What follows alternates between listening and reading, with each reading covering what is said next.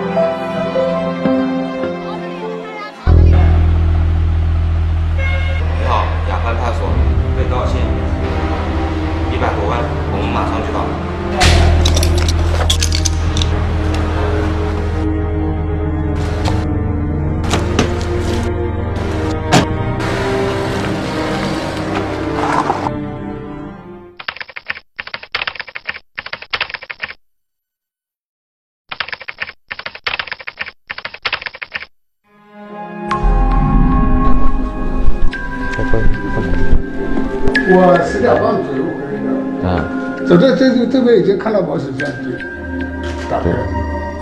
你在家穿什么鞋的？不要走，你不要走到我们前面来。晚上十点半，胡先生跟往常一样回到家中，可是，当他穿过客厅往房间走时，地面上零星散落的物品引起了他的警觉。门锁安然无恙，窗户看似也完好无损，但眼前的一切显然表明，有人闯进了家中。胡先生警觉地继续寻迹追踪，在里屋，被撬开的保险柜惊现在他眼前，金条、名贵手表、珠宝首饰以及现金等财物不翼而飞，总价值超过一百一十五万元人民币。接到这个报警之后呢，因为这个案子也比较大啊，那很重视，那么马上所有侦查员，包括派出所民警，包括我们的刑事技术人员，马上去现场。我在院子里。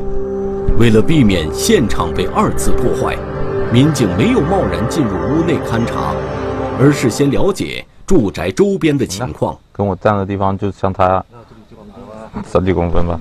事发的这个小区属于呃婺城区安地镇一个高档的别墅小区内，房主也是属于条件比较好的一类人，然后平时出入都是开豪车，佩戴都是价值比较高的是名贵手表。对，人是上去过，可能到处摸一下这样子。手表到底怎么样还不知道。侦破工作的首要问题是要弄清楚盗贼的来去路线和进入房间的入口，进而确定是几个嫌疑人，以及他们的体貌特征等一系列相关信息。家里的监控，对，嗯，令民警欣慰的是，失主胡先生是个有心人，对自家的防盗早有措施。呃，业主本人是有装监控，但是经过我们仔细的勘验，发现这个所有的这些闭路的监控的线已经被犯罪嫌疑人剪断了。就等一下监控啊。这台监控，监控都没有。剪断监控电源线，需要避开监控摄像机本身的拍摄范围，还要考虑两个或几个监控之间的互拍角度，技术难度较大。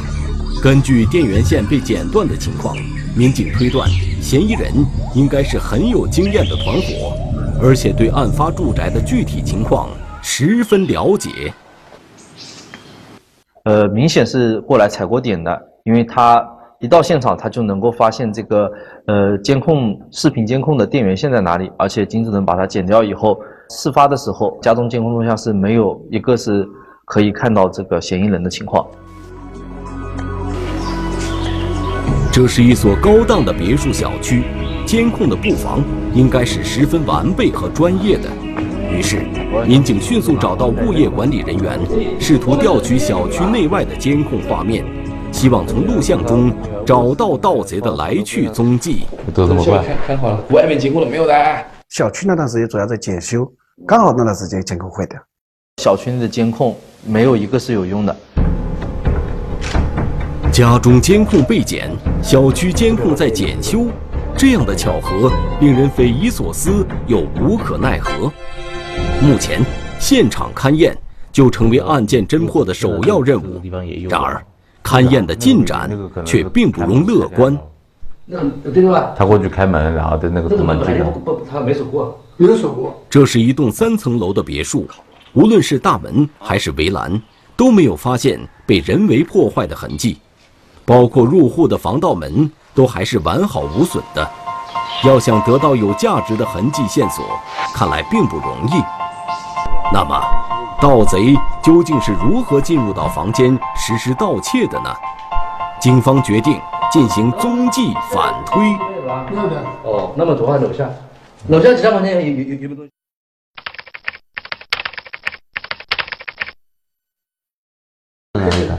关掉，关掉，关掉，关掉，全关掉。里面那个是保险箱里面的。就是保险箱里面还有个抽屉的的，一样的。根据保险柜被破坏的痕迹，民警判断它是被类似于螺丝刀一类的工具撬开的。信封信封来写一下，在这里。先先这不。而且这个保险箱，我们当时看到是比较大的，可能重大概在四五百公斤左右，成年人是一般难难搬走的。而且，根据报案人来说，这个保险箱当时购置的价格也比较高，那这个保护程度也比较好。那能够撬开这一类保险箱的，也能够推断出是一个专业的盗窃的团伙，对吧？嗯，在这边走也正常的。顺着地上似有似无的蛛丝马迹，民警一点一点向前推进，一直追到卫生间，才发现被打开的窗户和被撕裂了的金刚网纱窗。顺着这扇被破坏的窗户。警方一路倒查，追到了院子围栏。这里又没东西了，让民警大失所望的是，这一路竟然毫无线索。他们楼上翻过没有？呃，上去过。上。然后根据中医现场的这个痕迹来看的话，应该能够看出进入房间内的人员有三名，嗯，其中一名留下了脚印。因为这个现场。只有发现两种鞋印，啊，这是唯一的痕迹。没有监控，也没有目击者，甚至连作案时留下的痕迹都难以利用。难道仅凭模糊的鞋印就要破案？不是不是，我说这个鞋印自带的话，这听上去就像虚构的侦破小说。事实上，这也确实难住了刑侦技术人员。那边那里面是有的，这个指纹。啊，DNA 都没有，那么一时间呢，所以也没有多少线索，这个案子也就陷入僵局了。那么我们就思考，啊，这一起案子该怎么破？一栋门禁森严的别墅。一只固若金汤的保险柜，究竟是怎样的飞贼来去无踪？一只模糊的鞋印能揪出多少线索？案发二十六小时，天网栏目正在播出。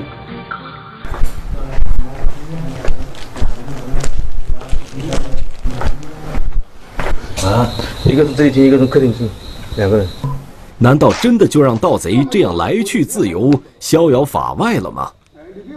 婺城分局迅速成立了专案组，连夜展开了案情会商。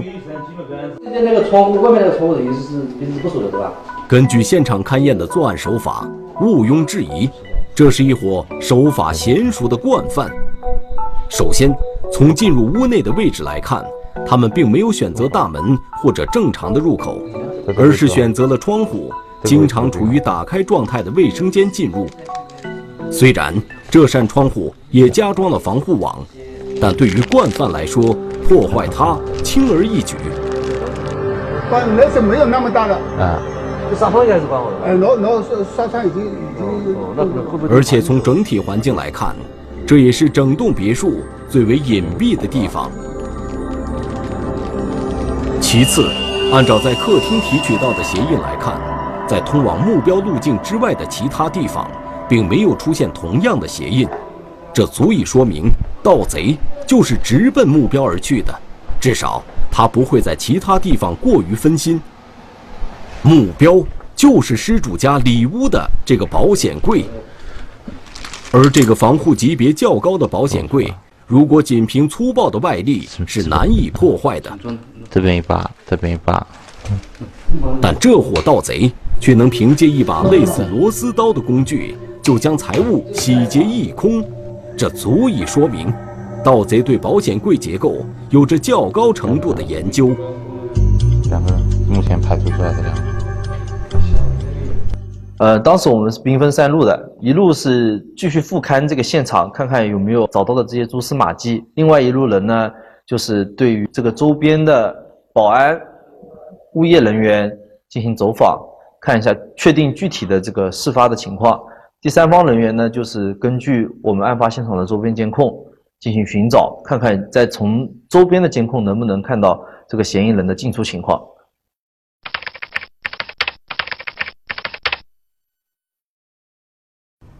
所谓的周边监控，主要是指小区外围的公共道路的监控。在没有掌握任何一个嫌疑人准确的信息之前，大海捞针式的工作必须要做。后来通过我们的勘察得出是翻围墙进入的。翻围墙进入的地方是一个废弃的建筑工地，那平时呢也没有人在那里看管。我们这个侦查方向又瞬间迷失了。时间一分一秒的流失，每过一分钟，嫌疑人就有可能将财物销赃，案件的侦破就会更加困难。理想中，全数追回赃物的可能性就会丧失。而此时，警方掌握的所有线索，却还只有那一只模糊不清的鞋印。所有的我们的侦侦查手段，公安能够有的侦查手段，我们一切都要用上。根据我国刑法，涉案四十万元的数额已属特别巨大的盗窃案，更何况这是一起数额超过百万的入户盗窃案。专案组夜以继日，全力侦破。就相当于一个我们重特大案件来讲，我们这个作合同作战、同步上案的机制，我们就马上就启动了。根据经验和职业特有的敏感，专案组意识到惯犯的特性一定会反复踩点儿，以此确保作案成功。那么，他们踩点的位置一定就在附近，无论如何都会留下蛛丝马迹，不可能就这样消失得无影无踪。是哎，八点钟应该他应该有有了。于是，专案组扩大了监控的查找范围。小区没有，但是我主要的道路监控有啊。此外，惯犯还有一个特性，他们以偷盗为职业，不会只做一起案子。如果事实如此，那么那枚模糊的鞋印就是有效的分析样本。它这个是叠在这个点状上面的。呃，我们想可不可以通过这个鞋印来我们全市进行串并，看看其他案子啊是否也有同类型的鞋印。于是，武城分局马上申请案件串并，汇总全市最近发生过的盗窃案件，案情奇迹般的有了转机。呃，比较幸运的是，我们经过这个串并呢，发现这个六月十五号，也是在我们雅范派出所辖区附近的一起入入户盗窃案。仅仅是在胡先生家被盗的两天前，对面小区也发生过盗窃案，这应该说是目前最有价值的线索了。两个嫌疑是一个现场，另外一个嫌疑是另外一个案子。当时我们也提取到一枚的鞋印，桂屿山居啊这一起里面有一种点状的鞋印啊。经过分析呢，这两个鞋印啊所有的特征进行分析是同一种同一个。那么我们就并案侦查了。并案后，民警整理了别墅对面小区这起盗窃案的相关资料，其中最重要的是监控视频。桂屿山居家里是装了监控探头，发现有那么两个嫌疑人啊，凌晨四点零三分，那么偷了六百块钱。那么我们就知道了这个确切的时间啊，确切的地点。再通过这个监控，我们进行倒查，看这些嫌疑人是从哪里来的。从那边这这边路很小，说。通过倒查现场附近监控，民警发现了一辆比亚迪两厢小轿车以及两名嫌疑人。顺藤摸瓜，又发现他们的落脚点在武义同勤东干村。同时，民警通过查验，确认车里的其中一名嫌疑人名叫石某凤。贵州松桃人，此人有盗窃前科。他因为盗窃，呃，被判刑的情况已经不下三次。然而，即便确定了其中一名嫌疑人是石某凤，仅凭两枚相同的鞋印，也不能完全确定是同一个人参与了这两起盗窃。也就是说，这无法证明别墅被盗案里就一定有石某凤。警方必须找到石某凤。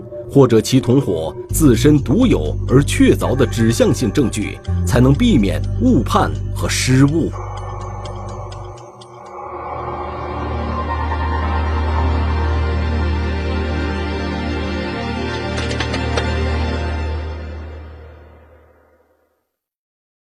魔高一尺，道高一丈，盗贼行踪不测，扑朔迷离。警察千里捉贼，雷霆手段。案发二十六小时，天网栏目正在播出。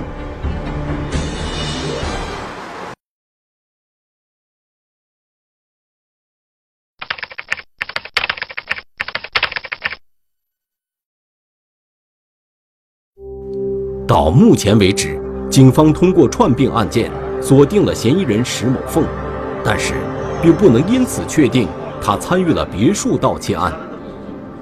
通过更进一步的调查，民警对石某凤活动轨迹进行了复盘，发现，在六月十七日当晚，与他整晚在一起的人中有一个叫龙某强的贵州人。那么，这个人是否和盗窃案有关呢？像我们金华。啊，那监控是基本安装，啊，可以做到是基本上主要道路上都能让它人过留影，车过留痕，肯定能做到这个。金华市区的大小道路上，监控设施可以说无处不在。桂玉山居盗窃案中，虽然嫌疑人全程蒙面盗窃，然而当他们离开之后。能逃过监控探头的拍摄吗？啊，毕竟从我们金华这个安定到武义这一段路啊有点长，警惕性稍微低一点，那么没有门门面。经过卡口的时候呢，也获取到有一张比较正面的清晰的照片。监控照片显示，坐在比亚迪车内的两名嫌疑人正是石某凤和龙某强。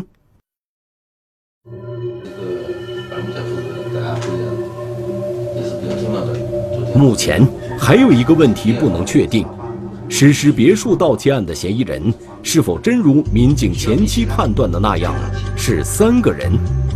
这直接关系到抓捕行动的具体实施方案。如果同伙不在一起，就会打草惊蛇。所以，收网行动务必要一网打尽，绝对不能有漏网之鱼。到最后报复的时候，问题很多。我希望大家前两天力争，就是说刑拘之前就能以批捕的要标准。事后分析啊，这些人是踩点。他在踩点过程中，他就是说发现这么一个小区之后，啊，进去，那么偷了六百块钱，贼不空手嘛，他做了这么一起案件。而此时，嫌疑人石某凤和龙某强究竟在哪里呢？当民警追踪到东干村的时候，他们已经离开了金华。那根据这一名犯罪嫌疑人的呃活动轨迹，我们通过视频的追踪，发现了该犯罪嫌疑人跟其他几名人员一起在义乌上高速了。我们发现上高速的时候是在案发的第二天的下午两点钟左右。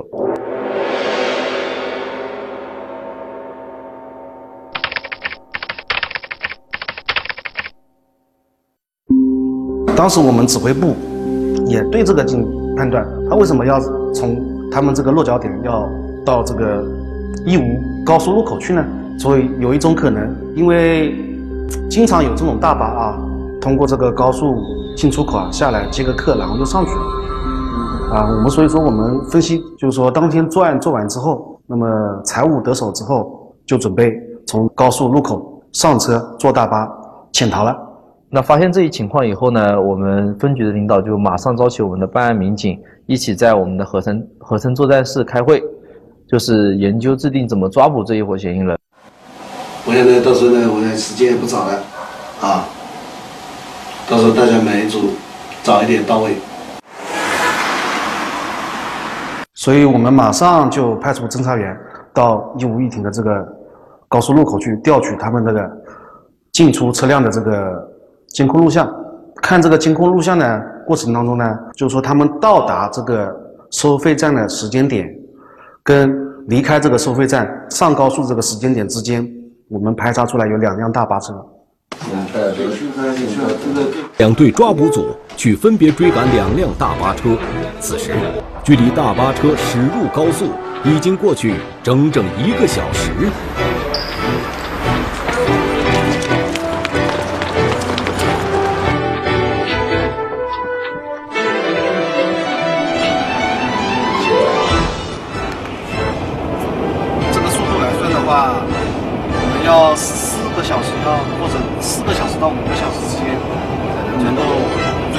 辆大巴了吧？如果说他按正常速度啊，可是这四五个小时会发生什么变化，民警们难以预判。按照常理，大巴极有可能会在某个服务区停靠。再者，大巴临时从哪个出口驶出高速去接人，也是有可能的。第三。这辆大巴的目的地是哪里？必须要搞清楚。这几种情况都可能导致两队抓捕组无功而返。然而，时间不允许将所有这一切调查清楚再行动了，必须马上实施追捕。注意安全，回到安全。指挥部在合成作战室。负责解决所有未知可能，及时指挥两队实施追捕。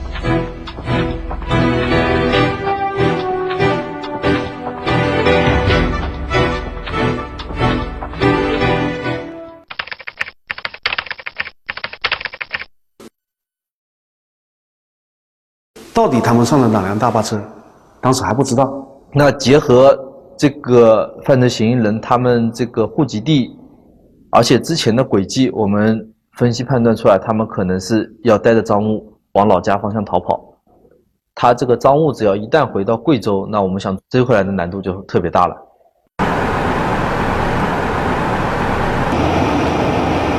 好，前面前面那辆大巴追上去看看。追捕的两组分队一刻不停，密切注意沿途大巴，而指挥部。更是紧张地搜集汇总各路信息。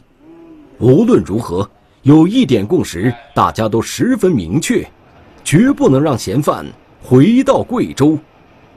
他们居住的地方都是属于山寨类型的，对于我们今后的抓捕会产生一定的困难。他们销赃的渠道也比较丰富。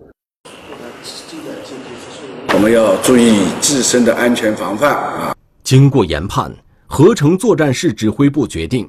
让两队追捕小组分头行动，一队全速追赶，一队负责排查沿途各个服务区和高速出口。此时，先头分队已经进入江西境内，还是不见任何一辆大巴的踪影。哎，前面那个是不是蓝白的？蓝白的？是不是？啊，但是后面那辆车反馈也是没有，这辆车就这样凭空消失了，到底是怎么回事呢？当时我们也很疑惑，也有可能这辆车啊哪从哪个出口下去接客了，也有可能说下去吃个饭啊或者怎么样。根据这个情况，合成作战室迅速提取历史信息进行研判，得出的结论是，这两辆大巴从浙江到江西的历史轨迹中，从来没有走过国道或者省道，全程都是在高速公路上。但是我们一路开又开了大概三个小时左右，大概晚上九点钟，我们都已经开到江西萍乡位置了。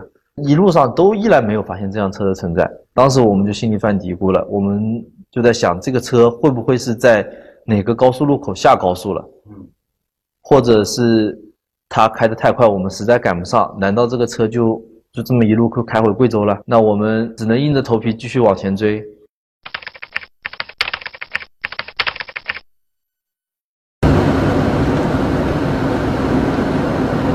就在这时，指挥部传来消息和监控图片，在江西鹰潭收费口，监控探头清晰地拍摄到石某凤和龙某强两人一起坐在一辆大巴的副驾驶上，而这辆车的车牌号也被成功锁定，湘优，尾号为五五。而且最振奋的消息是，指挥部经过案件串并和多方调查，结合公安系统强大的信息汇总。最后研判出，参与别墅盗窃案的共有四名嫌疑人，目前全在这辆大巴车上。从照片上看，两个人谈笑风生的在那里聊天的。当时指挥部就指令我们，直接到湖南跟江西交界的那个金鱼池卡口去等待，守守株待兔啊，调集警力。当天十一点半到了这个 G 六零湘赣审计卡口。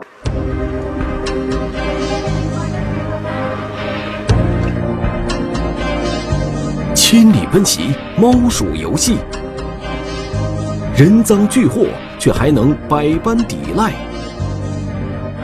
怎样的飞贼才能牵出惊天大案？案发二十六小时，天网栏目正在播出。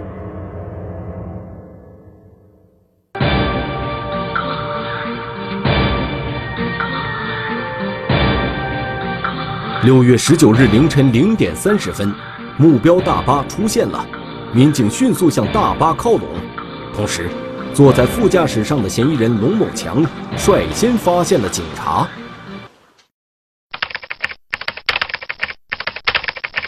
因为他就坐在这个前排嘛，看到我们走过去，他马上把这个包想往窗户外面扔，但是窗户关在那里，他没扔出去，弹回来落到这个驾驶员的位置上了。那我们上去，马上把他控制掉。与此同时，坐在副驾驶的石某凤也被当场控制。警方查获了那个被试图扔出去的包，后经查验统计，包内装有一公斤左右的黄金、五只名贵手表等赃物。当时指挥部给我们的信息呢，是有四个嫌疑人要抓，但是另外呢两个嫌疑人。到底是谁？我们不知道。嗯，那么怎么办呢？那我们郭大想出来一个办法。嗯，把桌子给我，我给他弄。先全部放这里是吧？每个人的行李都领走。那么剩下来啊，有五件行李是没人领的。啊，通过这个当地的警方的配合，在大巴车上抓获了或五名嫌疑人，然后通过我们的审讯，排除了其中的一名。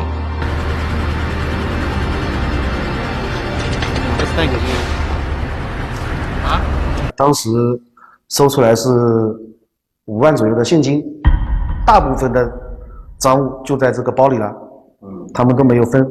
那现金当时这个被害人报案现金大概有八万左右。嗯，那么还还少几万块钱现金。最后把这几个没有人认领的这个包啊，呃，带回到这个攸县公安局去，我们再仔细的再再搜，从这个箱里面把其余的现金给搜出来了。金华市别墅盗窃案案发仅仅二十六小时，警方跨省奔袭八百多公里，抓获四名犯罪嫌疑人，无一漏网，赃物悉数追回。至此，这起盗窃案似乎可以画上句号了。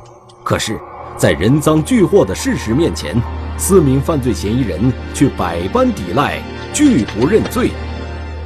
很硬，死不开口。啊，嗯像我们这种人赃俱获是吧？所有的赃物都有，他就不交代。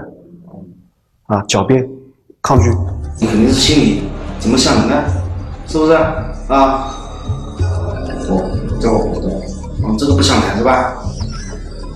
审讯进行了二十八天，毫无进展。无论警方摆出了多少铁的证据和事实，四名犯罪嫌疑人依然拒不认罪。这四个嫌疑人我们接触过之后呢，发现啊，这个龙这个人，啊，每一次去他都要问你要香烟抽，看你抽香烟他就熬不住，他要问你拿香烟。其他人都没有这种情况，其他人也会抽烟。我真不知道。仅凭这一点细节，身经百战的民警一眼就选中了龙某强。此人意志力相对来说较差，况且所有赃物都是在他身上找到的。综合考量，龙某强最有可能率先突破。那么那一天提审跟我讲，你再给我看一下，是不是公安部不读的？那我那。那个不读的那个文件我给他看，他看了之后有点想缴械投降的意思吧，因为也这么多天了啊，看你们这么不肯歇是吧，也不会轻易的放过我了，啊，我在抵抗可能也没有多少意思啊。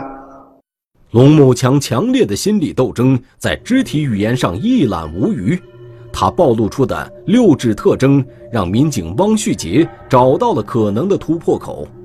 那个他看了不下百遍的阳台监控，可能就是线索。为了确认判断正确，汪旭杰马上暂停审讯，回去一帧一帧地倒查监控。果然，他发现龙某强手套里的大拇指异常粗大。然后我们跟他讲啊，你要做，你要做做好了啊，你要做事情，你把你这个六个手指头的手把它割掉。是吧？那他一听就领领领悟到了，很快。那我说吧，我交代，就这个人就这样把他突破掉了。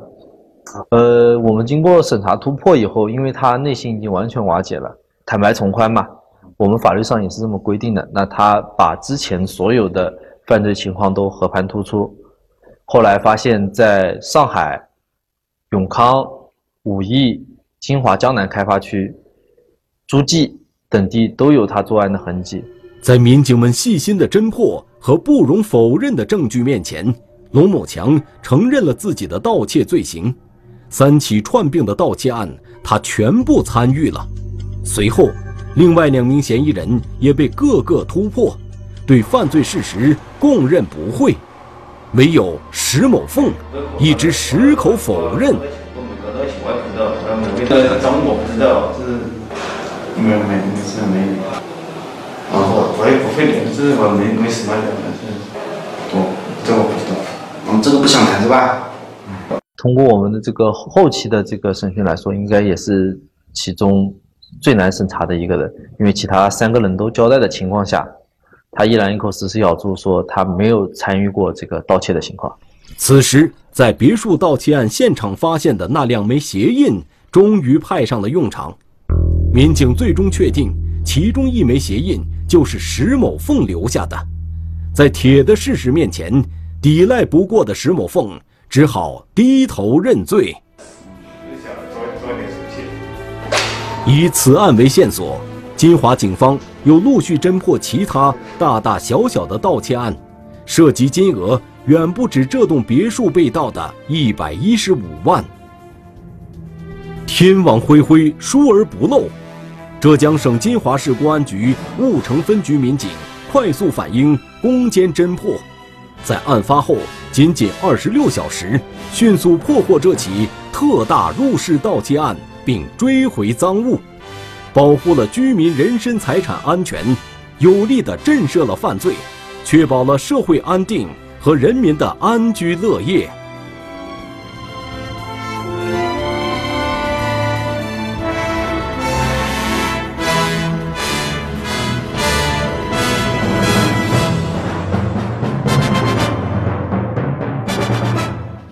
中华人民共和国公安部 A 级通缉令：裘白，男，一九七二年十月四日出生，户籍地四川省阿坝县各莫乡查布村一组哈布桑，身高一点七五米左右，体重八十五公斤左右，短发自然卷，肤色较黑，身份证号码五一三二三一一九七二一零零四零五一一。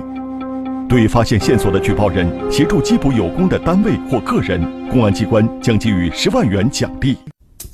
一名蹊跷失踪的丈夫，一个疑点重重的现场，狭窄的井口内隐藏着难以识破的迷局，斑斑血迹之中，又将如何寻找破解密码的钥匙？深井下的秘密，天网栏目近期播出。